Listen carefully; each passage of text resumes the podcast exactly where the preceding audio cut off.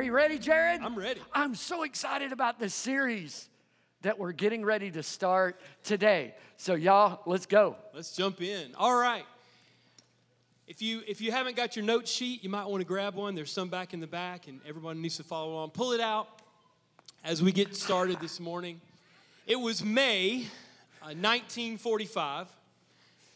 German troops are surrendering on one side of the world, but on the other side of the world, the Japanese are fighting to the very last man to defend one final barrier island against an invasion of the Allied forces. And on this tiny island of Okinawa, U.S. troops repeatedly tried to capture the Maeda Escarpment, which is like a 500 foot cliff, a plateau, a flat rock face that the soldiers came to call Hacksaw Ridge. After the company had climbed to the top of this ridge and, um, you know, created just a little bit of a, of a hold up on top of this mountain, that evening, the enemy forces fought back with such ferocity that um, there was this violent counterattack. And so the U.S. troops were suffering very, very heavy losses. And so the officers ordered that everybody retreat. And so the soldiers began to find a way to, to get off of this cliff, and they were fumbling around in the dark, looking for ropes and ladders to climb down, and many fell. Some even jumped to their death. And all of the soldiers fought their way to just escape, except for one. Mm-hmm. Less than a third of the men who climbed up the hill actually made it back down the hill. The rest lay wounded, scattered across now enemy soil. They were abandoned, they were left for dead. And if, if they weren't dead already, there was really not much hope for them. But one lone soldier, one soldier, disobeyed his officer's orders and he charged back into the firefight to rescue as many of those men who lay on the field as he could. And he did this with the mindset that I'm either going to rescue all these guys or I'm going to die trying. And his iron determination and his unflagging courage resulted in 75 lives being saved that day wow. on May 5th, 1945. Private First Class Desmond Doss, you guys know, a combat medic and a faith filled follower of Jesus. He wouldn't even carry a weapon, he was a pacifist. But he courageously, unselfishly risked everything to save the lives of as many as he could on that day. Now, eventually, the Americans retook Hacksaw Ridge and Okinawa was captured inch by bloody inch. But several days later, during an un- unsuccessful night raid, Desmond Doss was severely, severely wounded. See, he, he was taking shelter in a shell hole with two riflemen when Japanese tossed a grenade in the little hole with them. And the grenade exploded and, and really damaged Desmond's leg, up, uh, shrapnel up into his hip. So he crawls out of the hole, and as he's trying to uh, bandage his own wounds, he gets hit in the arm with a bullet, shatters his arm, and there he lays on, on the field of battle. The one who had saved so many lives, now where he can't do anything else. Medics rush to him and put him on a stretcher, but get this laying there on the stretcher, bleeding, his life about to expire, he begs the people that are carrying his stretcher, please take someone else first. Get somebody else. Save someone else. And that's the kind of guy Desmond Doss was. Because after all, that was the kind of God he believed in. That was what he read about God in the Bible. He read and knew and believed in a God who saves. Look with me in Psalm 68. Praise the Lord. Praise God our Savior. For each day he carries us in his arms. Our God is a God who what? Y'all read it. Saves. The sovereign Lord rescues us from death. Praise God. Our God is a God who saves. We know and we have a relationship with Jesus, the Savior. Amen? We've experienced and we're living out a great salvation. So, did you hear those words? Saved, Savior, salvation. Those are all words that we hear a lot. All words that we know have something to do with Jesus, you know? But have we ever really stopped, paused long enough to understand what being saved is really all about? Jesus the Savior, you guys, is actually one of the main beliefs that we have in our fellowship, the Foursquare Church. If you've ever seen the Foursquare logo, it actually is the first square of Foursquare. That Jesus is the Savior. We really, this is an important thing to us. So we have it as a part of what we believe. We talk about it a lot. We sing about it in most every song this morning. But what did Jesus do to save us? Why do I need to be saved, even in the first place? How can I live in the joy and the victory of being saved? Well, I'm really glad that you asked. Thank you very much.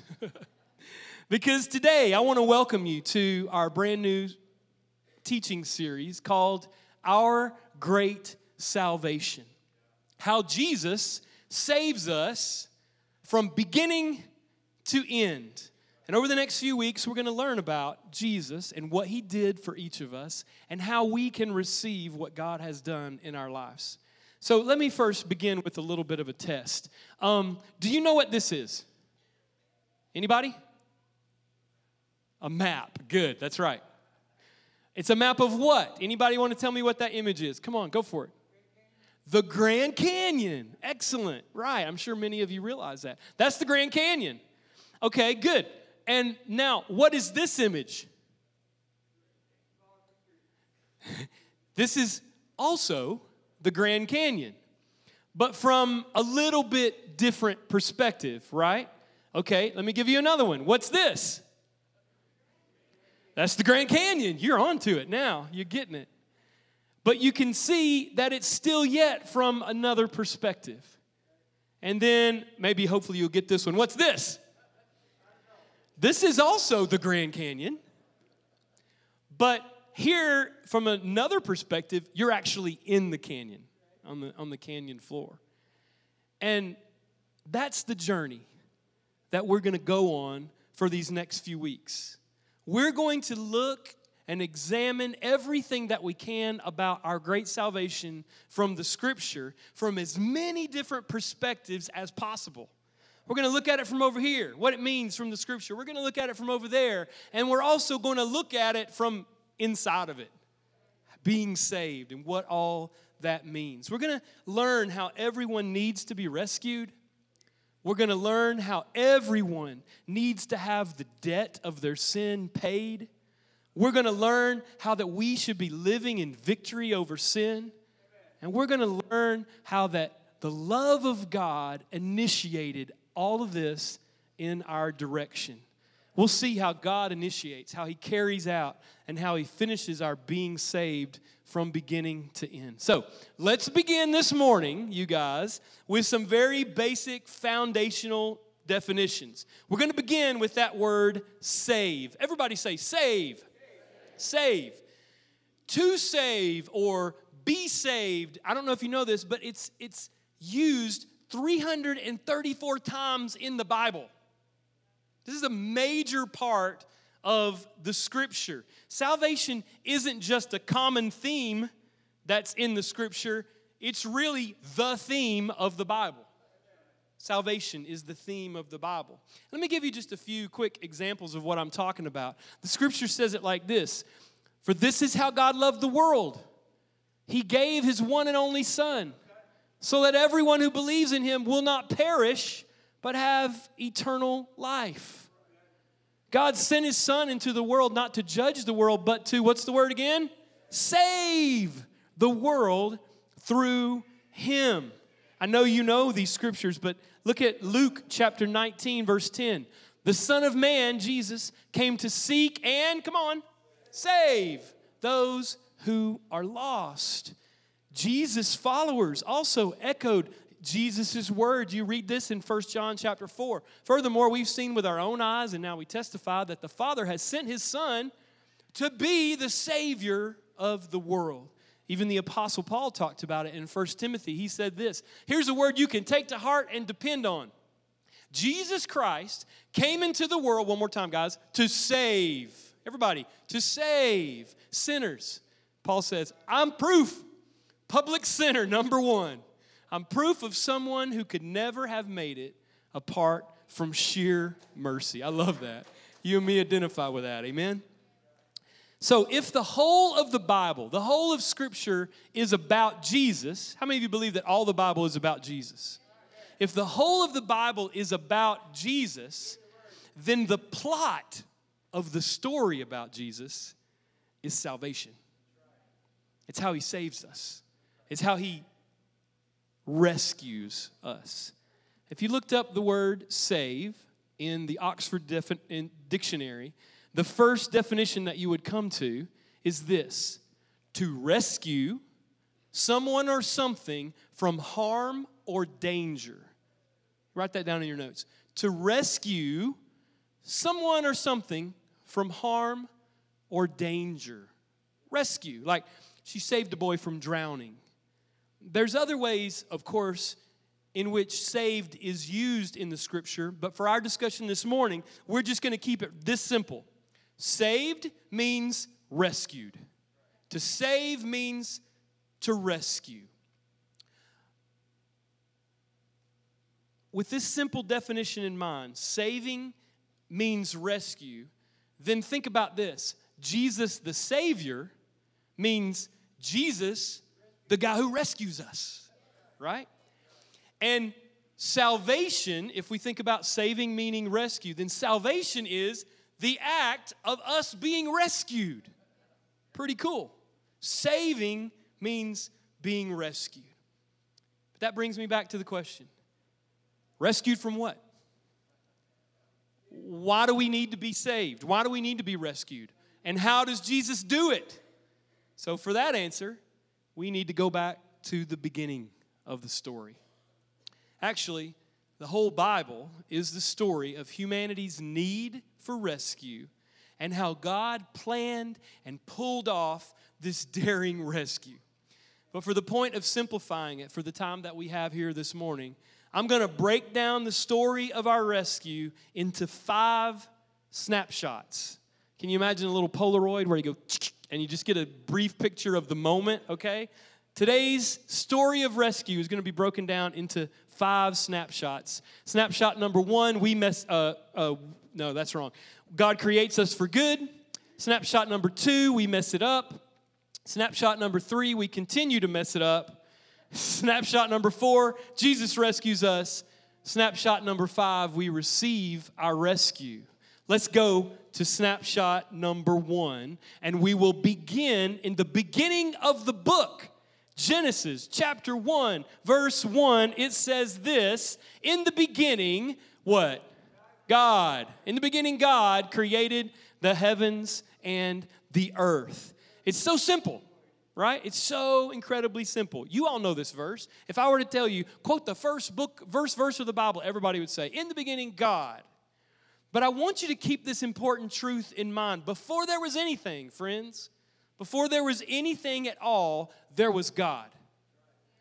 Eternally existing outside of the universe that He will make. The Father, the Son, and the Holy Spirit, they were there before beginning began. They really were. And God creates our everything. Like He creates it all the universe, all that's in it, and on the sixth day of creation, he creates something really, really special us. Yeah? Let's read about it. Genesis chapter 1, verse 26. Then God said, Let us make human beings in our image to be like us. They will reign over the fish in the sea and birds in the air, the livestock and all the wild animals on the earth. All the hunters said, Amen.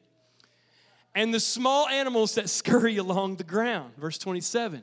So God created human beings in his own image. Wow. In the image of God, he created them, male and female, he created them. Verse 28 says, Then God blessed them and said, Be fruitful and multiply, fill the earth and govern it, reign over the fish in the sea, the birds in the sky, and the animals that scurry along the ground. Humankind, you and me, all of us, we were formed in the image of God to be like God. Both male and female, created in God's wonderful image and in the likeness of God. That's a lot to take in. But can I just pause for a second and say, if you look in the mirror and you don't like what you're looking at, remember, you're made in the image and in the likeness of God. He stamped his image on you when he created you. So, man and woman, they're blessed by God. God says, This is good. You guys should flourish, multiply, you're gonna um, develop and rule this earth, and it's just awesome. God created it really good. And I want you to think about this. Our forefather and mother, Adam and Eve, they walked with God in this like beautiful, beautiful home, this home garden that, that He had placed them in. They actually walked with God. It was a really, really good life. They tended to the creation that God had made, and they experienced a very close relationship with their Creator. God Himself even said that it was really, really good. Here in verse 31, then God looked over all that He had made, and He saw that it was very good. Can I just tell you from the beginning, you and I were created good. It was a really, really good setup. But it wasn't to last, was it? because snapshot number two is we mess it up. We mess it up. Adam and Eve, first humans, they choose to not trust God. They decide that, you know, he might not be telling us the truth. He, may, he might be holding out on us. So, in an act of selfishness that is going to define the rest of us for all of our existence and for all of history, Adam and Eve, they disobey the one rule that God has set for them. And they foolishly believe in their hearts that they know better than God, right? And, the, and in this act, you guys, of doing things their own way, this is what they do they do things their own way instead of God's way, disobeying their Creator. This is the first human sin. Everybody say sin. Augustine says that sin is an utterance, a deed, or a desire that is contrary to eternal law. He's what he's saying is sins are the things we say, the things we do, or the things that we desire that are opposite to what God plans for us. And this is what Eve and Adam do. The woman was convinced. She saw that the tree was beautiful and its fruit looked delicious, even though God had said don't. She wanted the wisdom that it would give her. So she took some of the fruit and ate it, and she gave some to her husband who was with her, and he ate it too. Look at this. At that moment, their eyes were open. But something else happened. They suddenly felt shame at their nakedness because they had disobeyed God's way and they realized it, it, it, wasn't all that it had promised. So they sewed fig leaves together to cover themselves. And friends, this is the moment where the need for our rescue began. When these guys decided we're going to do things our own way. Proverbs 27 12 says this A prudent person foresees danger and takes precaution. The simpleton goes blindly on and suffers the consequences. Um, Adam and Eve, they didn't see the danger, and so they suffered the consequences. And the consequences are like this the Lord banished them from the Garden of Eden. He sent Adam out to cultivate the ground, get this, from which he had been made. Like Adam's living in, in luxury in the garden, and now he has to go and work the very dust that he was formed from. As a consequence of them choosing their own way over God's way, they lose a close connection with God. They lose the relationship that they had had with God walking together in fellowship in the garden. They're going to have to work and strive just to make ends meet. And, and the short the shortened life that they're going to live is always going to be a constant struggle with pain and difficulty until the day that they die. Adam and Eve sinned, and the price tag was more than they ever, ever expected. Now, did, did you guys notice in your notes the little asterisk by we? Uh, we? I put a little asterisk there because we know this. Although it was completely Adam and Eve's decision, their sin, it was their sin that got them expelled from the garden. How many of you know they weren't the only ones in that story? Right? Because their disobedience had a little help down the road. You know who it was? It was Satan. The enemy of God was there in the garden. And Satan deceived the humans, Adam and Eve, and they took the bait. Humans are kind of led by sin by the one who wants to destroy God and everything good that he makes. And because humans take that bait, they mess it up. So, thanks a lot, Satan, right? thanks a lot, Adam and Eve, right? How many of you feel that way? Thanks a lot, guys. Well, we shouldn't feel that way. because snapshot number three tells us this we continue to mess it up. We, every morning, amen. We continue to mess it up. If you're here this morning and you really want to be hard on Adam and Eve, you want to, you want to blame them for everything, you're not really living in the reality of what it means to be human, right? Ever since the first sin, that's pretty much what we've been doing, amen? Although we're made in the image of God, created good, we, you and me, continue to sin. We sin in what we say, we sin in what we do, we sin in what we desire because we do these things contrary to what God wants for us. Every one of us, all of us in this room, sin, and we continue to mess it up. Scripture defines it like this When Adam sinned, sin entered into the world. Adam's sin brought death, so death spread to who, who, who did it spread to? Everyone. For everyone sinned. Just going to skip down a little bit in Romans chapter 5 to verse 19. It says this Because one person disobeyed God, many became sinners. We became sinners, just following in the footsteps of our forefather and mother. And really early in human history, back in Genesis chapter 6, God sees just how bad this is going, and we get a picture of how our sinning makes God feel. Check what out what God says in, in uh, Genesis chapter 6. The Lord observed the extent of human wickedness on the earth, and he saw that everything they thought or imagined was consistently and totally evil. So the Lord was sorry he ever made them and put them on earth. Look at this line it broke God's heart. I mean, think about that. He placed them in the garden and they decided to do it their own way, and now they're, they're reaping the consequences of that decision, and God's heart is broken over it.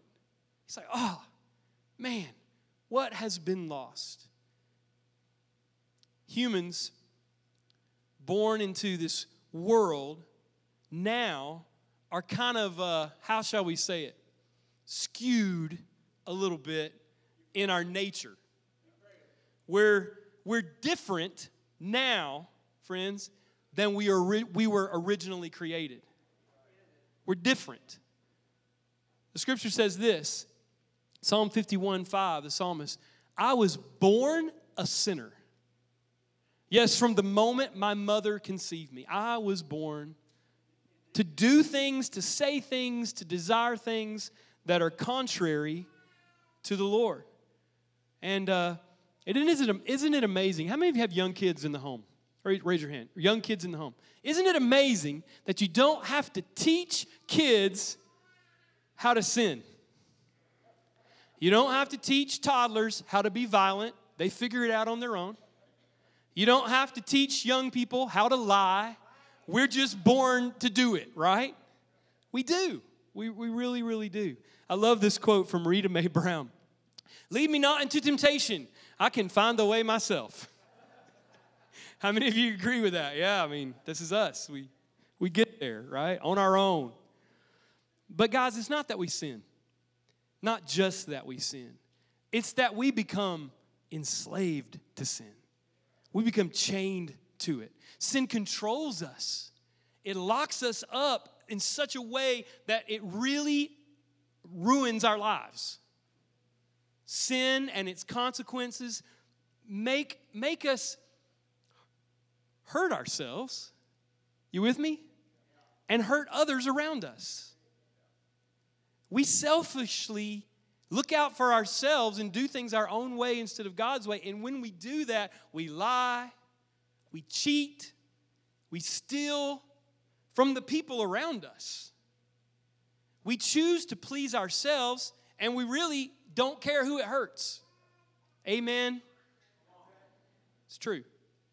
So, like Adam and Eve before us, like all of humanity around us, we continue to mess it up. We live in the pit of our own destruction, a prison that we have made. You can't blame anybody else for it. The prison that we live in, we have made because we decide to go our own way. Chained to the consequences of our own sins, all the devastation and the destruction that it brings into our lives. And that's what we need to be rescued from. That's why we need to be rescued. What do we need to be rescued from? Ourselves, our sin, all the destruction and the death that comes when I do things my own way. You and I are born in this state of separation from God, active rebellion, if you will, against the way of God. It's true of every single one of us. That's why we need to be rescued. And that's what we need to be rescued from. It's a predicament that you and I cannot escape from without some outside intervention. and that takes us to snapshot number four. Write this down on your notes. Jesus rescues us. Jesus rescues us.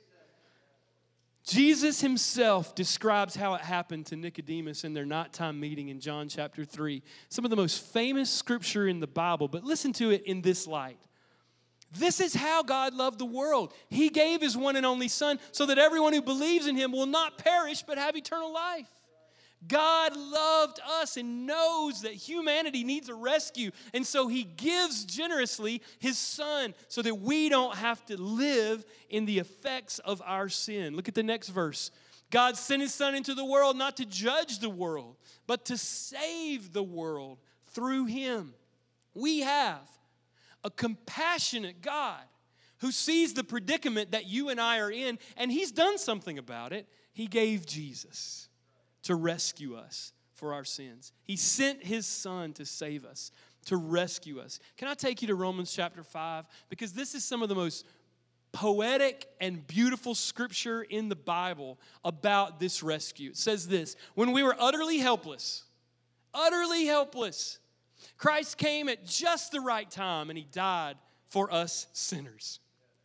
Now, most people would not be willing to die for an upright person, though someone might perhaps be willing to die for a person who's especially good. Uh, the, the writer here is trying to say, you know, some people would do something nice for somebody else, but that's not what we're talking about here because God showed his great love for us by sending Christ to die for us while we're still sinners. We're still messing it up.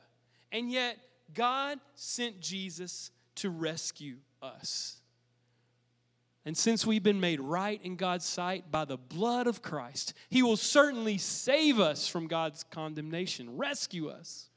For since our friendship with God was restored by the death of His Son, while we were still His enemies, we will certainly be saved, rescued through the life of His Son. So now we can rejoice in our wonderful new relationship with God because the Lord Jesus Christ has made us friends of God. Amen. Amen. Isn't that taking us back to where it began? Walking with God in friendship. Jesus makes that possible. Later on there in Romans chapter 5 it says this. Yes, Adam's one sin sin brings condemnation for everyone, but Christ's one act of righteousness brings a right relationship with God and new life for everyone. We've already read the beginning of this verse, but now let me share with you the back half of this verse. Because one person disobeyed God, many became sinners. That's us. But because one other person, that's Jesus, obeyed God, many will be made righteous. Me and you. Me and you because Jesus came to rescue us. If I could just kind of recap those scriptures. You and I are helpless. We're in need of a rescue from the consequences of our sin, and Jesus came to rescue us. He did this by dying for us. Think of it just a perfect, sinless man dying for a sinner like me. In God's sight, the blood of Jesus that he shed on the cross rescues us from our sins. It reaches down into our pit and it pulls us out, rescuing us from the destruction that our decisions are causing. The blood that Jesus shed rescues us from God's judgment on us. Yes, Adam and Eve disobeyed, and now I disobey too. But because Jesus obeyed, now I can be put right, set everything right with my Maker. I think that's awesome. And that's our great salvation. That's it. That's what it means to be saved. Jesus saves. John Stott, one of my favorite authors, said it like this Christianity is a rescue religion. this is a faith that you and I have. It's a rescue religion.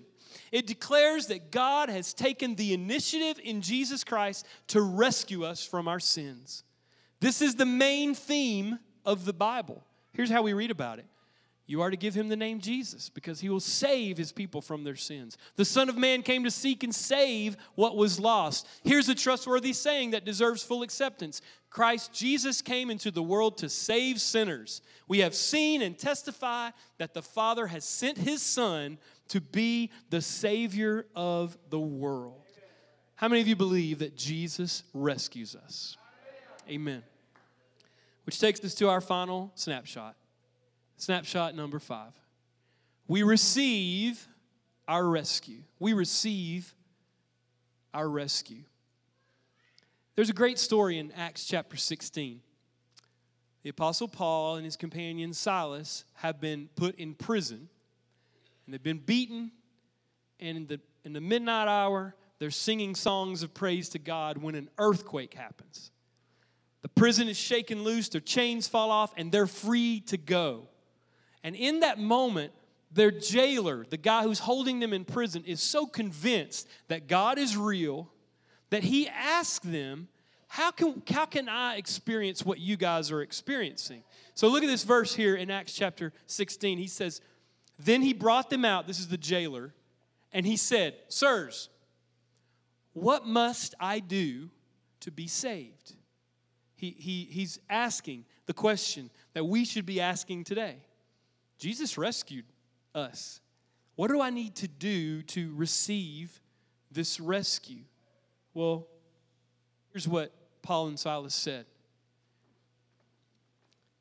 Believe in the Lord Jesus, and you will be saved, along with everyone in your household.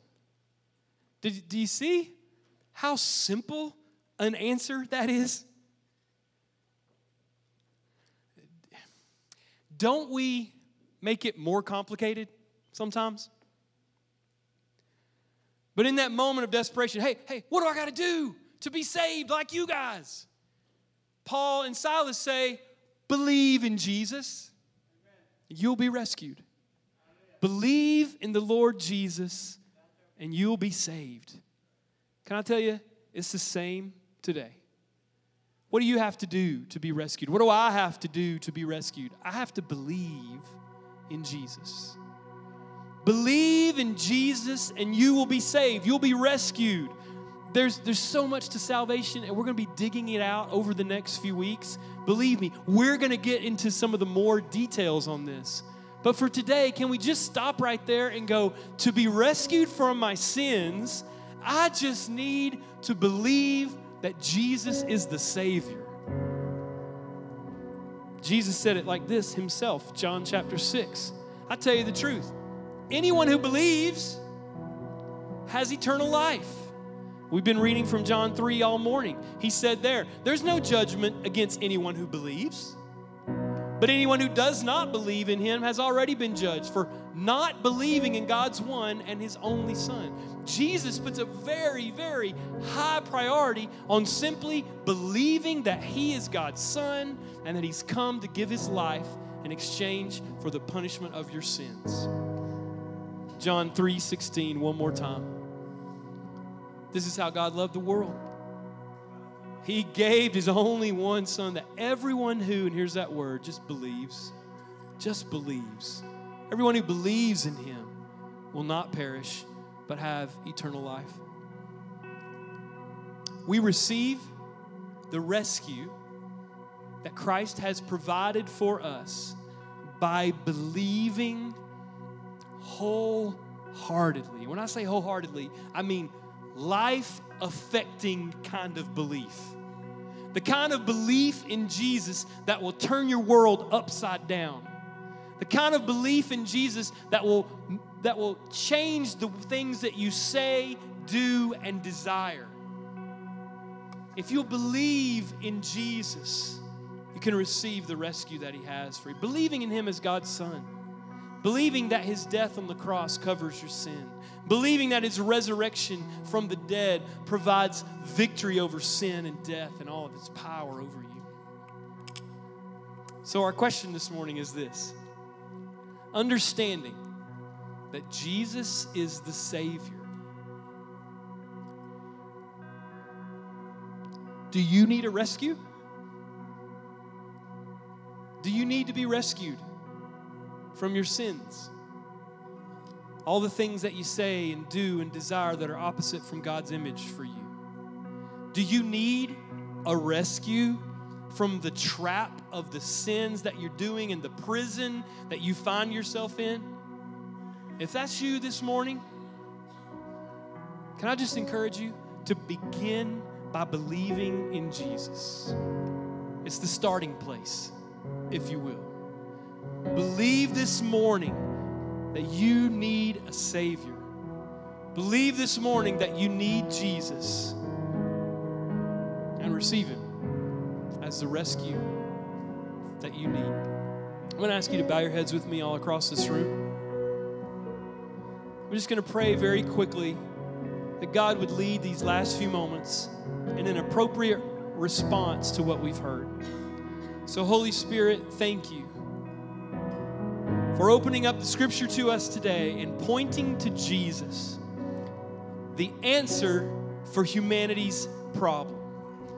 I thank you, Lord, for pointing to Jesus, the rescue from the pit that I'm in. And I pray, God, in these next few moments, you would, you would let us be honest with ourselves and respond in the right way. Amen.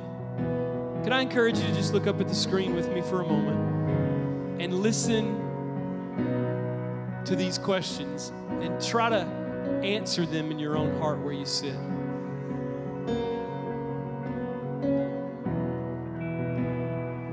In what areas in my life am I speaking, acting, or desiring contrary to God's way for me? Think about that for a moment. What ways is my life not lining up with God's desire for me? And I tell you right now, some of you are hearing things in the in the stillness of your heart, and you're and it's like this is being pointed out to you, that's being pointed out to you. That's the Holy Spirit speaking right into your situation. Only what only what He knows and you know. What's been kept secret, Holy Spirit is just speaking to that right now, and He's bringing areas into your life where you're disobeying God, and you have need to be rescued. So the second question is this: If you look honestly at your whole life, you look at you look across all the areas of your life, do do you need a rescue from your sins this morning? Do you need a rescue from the consequences of your sin today?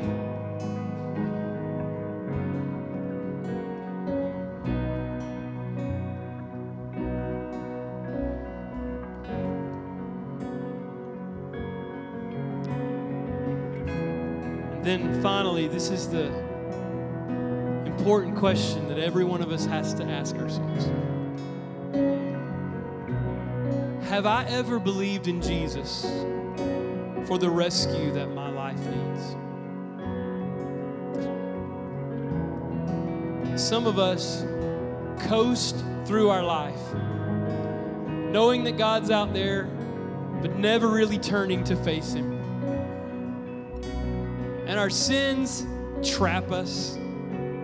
Perhaps you're here this morning and you're just feeling chained to the life that you've made for yourself. And perhaps this morning you just want to turn Jesus' direction and believe on Him. Believe that you need Him. Believe that He's the answer that your life desperately needs. Believe that He can actually rescue you from the consequences of your living your life against God.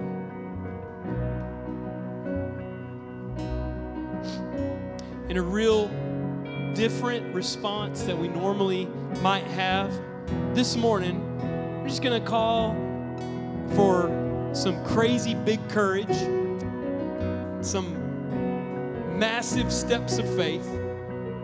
But if you're here today and this last question is hitting you hard because you need a rescue from your sins. Whether this is the first time that you've asked Christ into your heart, or maybe you're away from God and you've been going your own way and you need to ask Jesus to rescue you maybe again. I'm going to ask for you to do something crazy, bold, and courageous. I want you, to, if this is you and you need a rescue from your sins, I want to ask you just to stand up and come down here to the front. We have some altars, some kneeling benches. And I just want to encourage you if you need to believe in Jesus to rescue for your sins, be bold, stand up, make your way down here, and kneel at one of these altars and just begin to talk to Jesus. When you do that, we have circle.